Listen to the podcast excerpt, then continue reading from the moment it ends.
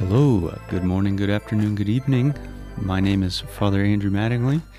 I am a Catholic priest in Kansas City, Missouri, and this is a podcast where I post homilies and random other stuff that I might teach or speak about. Hope you find something useful and maybe even inspiring. God bless you.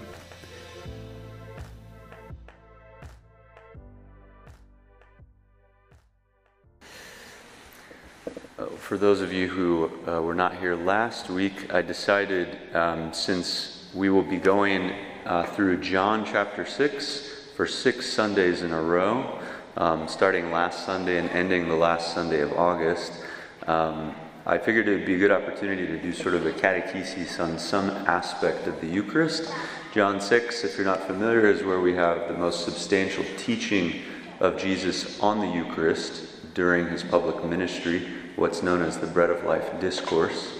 Um, and so I thought, in a particular way, because there are lots of conversations surrounding different aspects of Holy Communion in the wider church, that it'd be good to touch on a number of different things relating specifically to the act of receiving Holy Communion. Obviously, when we talk about the Eucharist, we could talk about the Eucharistic sacrifice of the Mass, we could talk about the real presence of Jesus in the Eucharist. And then there's this third sort of aspect that we could talk about, which is which is Christ as our food in the Holy Eucharist, so Holy Communion. Um, so last week, if you weren't here, I just touched on a few things that we can do to sort of stir up our love and devotion for Jesus in this greatest sacrament, so that when we come to receive Him in Holy Communion, that it's as fruitful as it possibly can be. Um, and today, I want to touch on the, the concepts of uh, worthy and unworthy reception of Holy Communion. Um, the phrases that we often uh, we often hear thrown around, um, but it's good to kind of review them. And then after kind of touching on that a little bit, I want to talk about um, the circumstances that would require a priest to deny someone Holy Communion at Mass. Um, that certainly is a hot topic in the church, particularly as it relates to our president, but also to many other figures. And so it's important to understand what, what circumstances would require that to happen, because it's a bit more nuanced than, than most people um, realize. Um, but first, just worthy and unworthy reception of Holy Communion. So many of you hopefully will recall this from your, your days of basic catechesis, but um, to receive Jesus in Holy Communion worthily means very simply that we just have to be in a state of grace when we receive Him. We, we cannot be conscious or aware of any unconfessed mortal sin when we come to receive Him in Holy Communion. Um, if we are conscious or aware of some unconfessed mortal sin, we cannot receive Holy Communion. And if we do, it's what we would call an unworthy Holy Communion, and we would commit an additional mortal sin of sacrilege, which by definition is treating something holy in a profane way. Right? We want to definitely avoid that um, at all costs. And I'll read you uh, the passage from St. Paul's first letter to the Corinthians where he describes this very principle in practice that's been present from the earliest days of the church. This isn't something that the church just sort of made up at some point in her history. It's due to our the church's understanding of, of the Eucharist from the earliest days. This has always been um, the practice. So this is 1 Corinthians 11. Um, and I'm going to skip ahead specifically to the part St. Paul is talking about. It's a very important passage. He's talking about how Jesus commanded the apostles at the Last Supper to continue that celebration, in other words, to celebrate Mass down through the ages.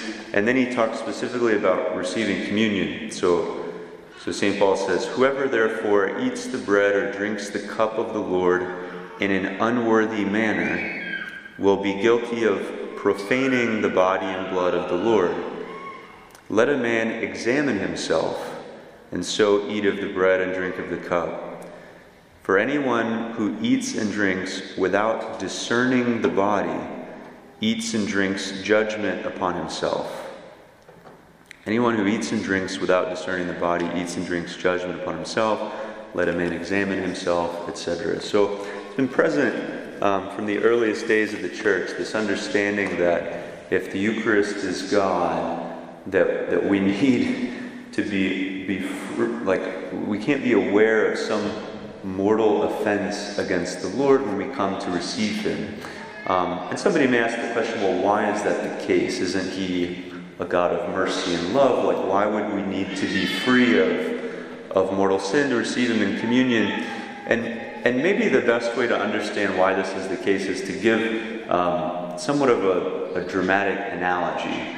Um, and, and hopefully this, this helps you to kind of grasp sort of the gravity involved in, in these sort of circumstances. So imagine, for example, a husband and wife, and let's say one of them on a particular afternoon just sort of really loses their, their cool entirely in a conversation with their spouse and really begins to kind of attack them in a, in a really vile way, just cruel words, insults, mockery, you know, you name it.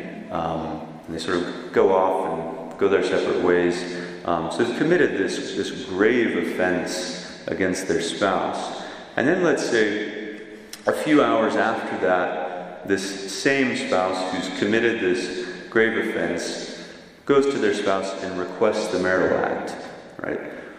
Without any effort whatsoever to acknowledge what they had done a few hours prior. No, no, no effort to apologize, no effort to seek forgiveness, no mention of an amendment of life that I'm not going to do that again, right? And, and they make this request of the deepest intimacy possible within married life. We would all sort of look at that and say, that's, that's very twisted. There's, there's, there's something very, very wrong here. And this is a good analogy. No analogy is perfect, but this is a good analogy for what we do if we sin grievously against Jesus. And then we come to Him in Holy Communion, which is the deepest intimacy we can possibly have with God on earth, without first going to Him in confession and saying, Lord, I'm sorry. I am sorry that I, that I crucified you again, right? That I, that I, that I hurt you in this, in this deep way. I'm sorry I did that. I ask your forgiveness, and I, I promise to not do that again. Like, that's my intention, that's my resolve. Right? That has to happen first if we are to go to Him in Holy Communion and, and literally, again, in sort of an analogous way to marriage, intertwine ourselves with God, body, blood, soul, and divinity. Right? So hopefully this, this helps a little bit to give us a certain framework for why this is so important, right? Why, why it's so important and why from the earliest days of the church, the church has taught that when we receive our Lord in Holy Communion, we, we need to be free of, of mortal sin. Um, very important. Uh, a couple observations that I want to offer to you about this before going on to the the second thing. Um, one observation is that what I've noticed kind of over the past six years of being a priest, um, if somebody, for example, comes to confession and they say, and they confess having received communion unworthily, if I happen to ask them about, okay, well, what was your motive there? Like, why did that happen? And so on. Almost always, um, if they're a, a, faithful Catholic, they're really trying to, to love the Lord, almost always the reason that they received communion unworthily was a fear of what other people would think of them if they didn't receive.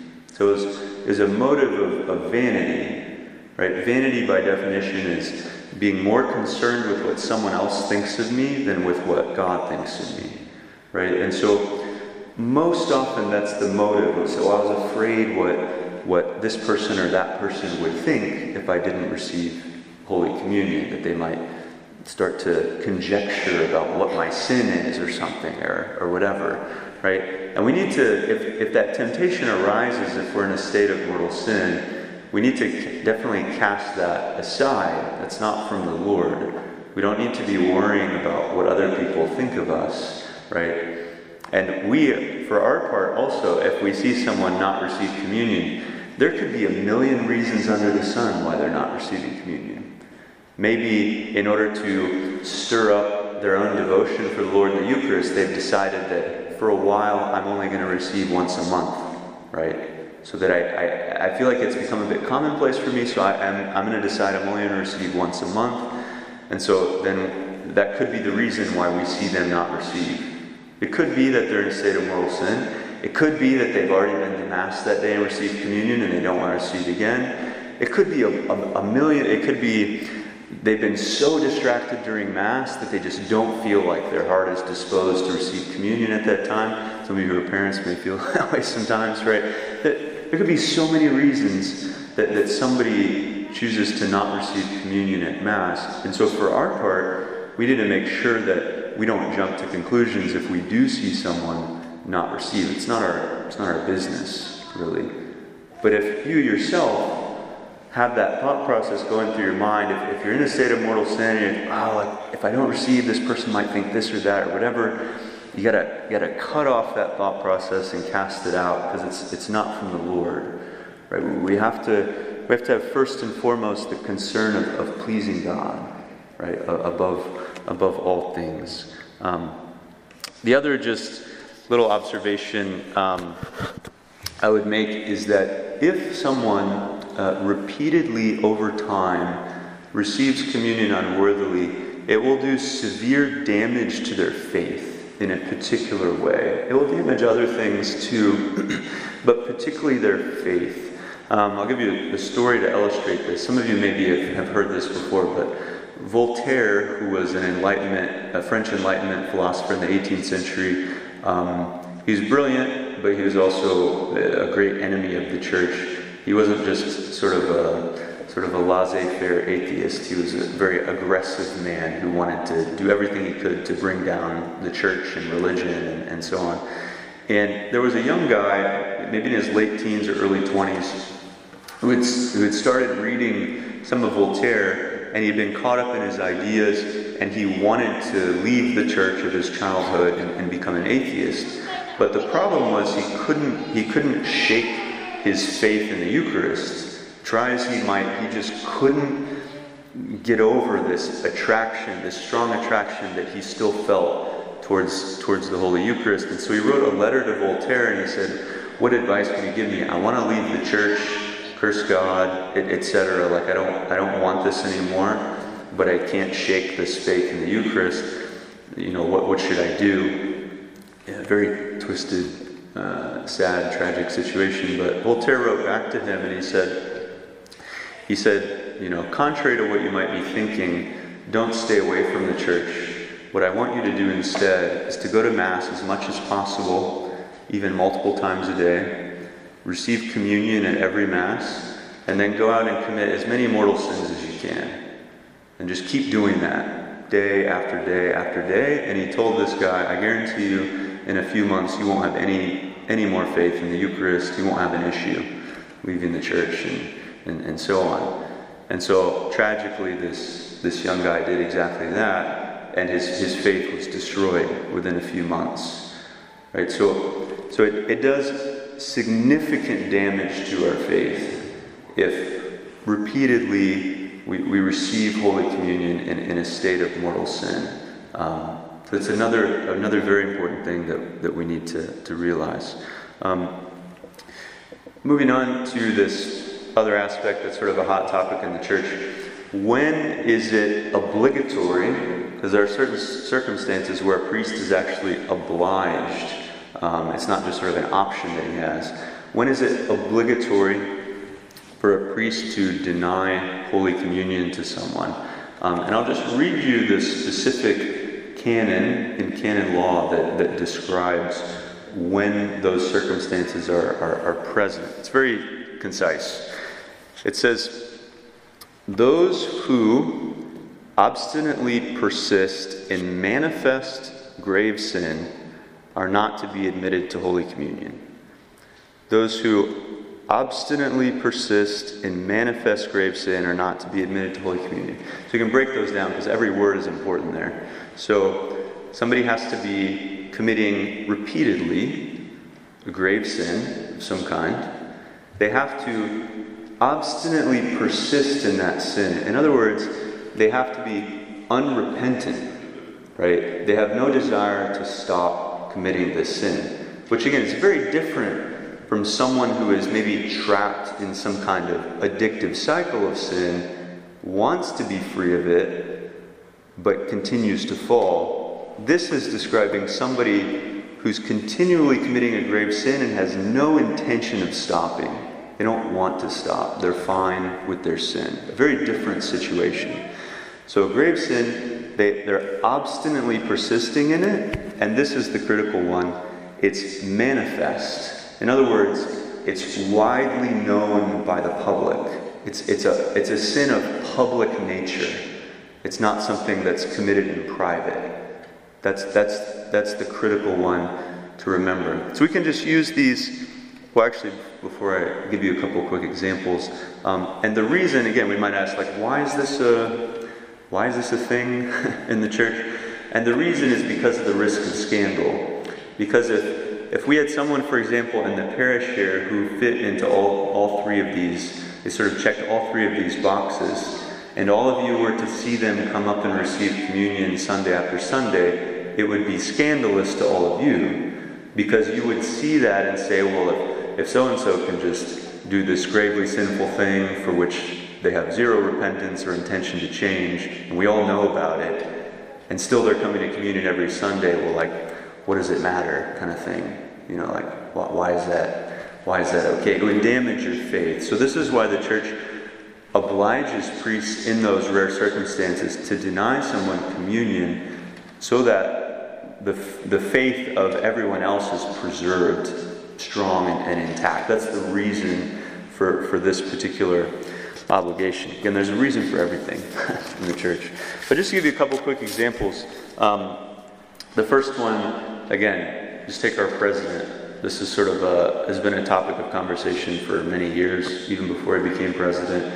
He's raised Catholic, practices the faith to some degree or another, um, and the topic of you know whether he should be denied communion when he goes to mass comes up a lot. And we can just go through these three requirements and see if it sort of fits the bill, right? So, so is he committing some grave sin consistently over time? And the one that's often cited is the fact of his public uh, political support for abortion, right? That he's cast his vote however many hundreds of times over his political career in support of this grave evil, right? So he checks that box. Obstinate persistence without any intention to change, that's very much a box that's checked. Again, 30, 40 years or something like that, has shown no indication, even slightly, that he wants to stop sort of casting votes for this grave evil. So he checks that box. And then the last one is it manifest?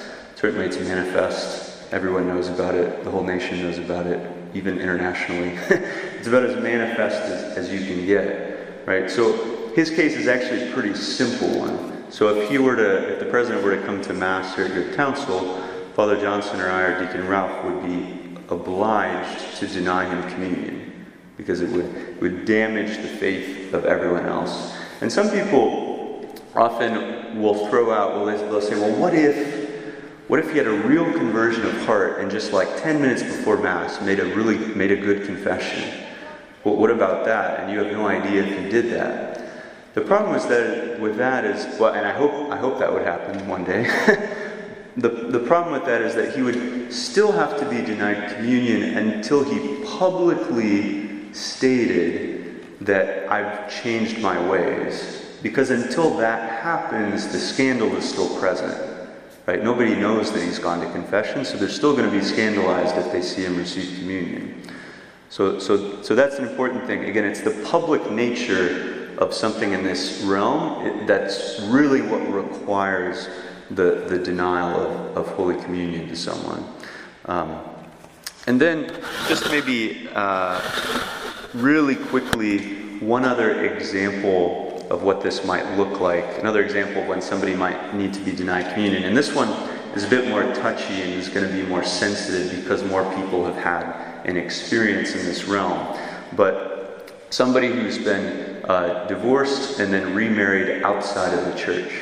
So, so they're living in, in a circumstance in which they are uh, claiming to be married to someone while the presumption is that their first marriage was, was legitimate, right? So, in other words, they're living in an, in an adulterous situation. Um, and so we can go through these sort of three boxes. Are they, are they in grave sin? Um, the answer is yes, right? They're, they're living consistently in, in a, a, relationship, an intimate relationship with somebody who's not their spouse, right? So it's, it's, it's grave. Um, is there obstinate persistence? Well, that depends. If, if a pastor or other people in the parish have sat down with them several times and, and said, Are you, like, here's your situation. Are you willing to separate and break off this relationship? And they've, and they've been given those opportunities, and they still, over time, have refused. Then it would be obstinate persistence. Um, and then is it manifest? Well, if, if people in a particular parish come to know that this individual is now married outside the church and living in, a, in an adulterous relationship, if it becomes known in the parish, then it would be manifest. So then, if all three of those things were present and that individual presented himself for Holy Communion, the, the priest would actually be, again, obliged to, to deny them communion. So, just to, to give you another example, we could go through many, many, many other examples, but the important thing um, for you to know as you process different media and, and so on is that when it comes to denying someone communion, you can kind of run it through that filter of those three things to see if what's being talked about is actually in line with what, what the church teaches on, on this topic. Um, so, kind of some heavy stuff, but these are, these are important things to know um, so that we can have informed and accurate conversations with people about them, and, and also, above all, to just remind us of the sort of wonder and awe that we should have in, in the presence of the Holy Eucharist. God in the flesh the greatest gift we'll ever have, we should never take Him for granted, and that, that we should really dispose our hearts as best as possible um, when we come to, to receive Him.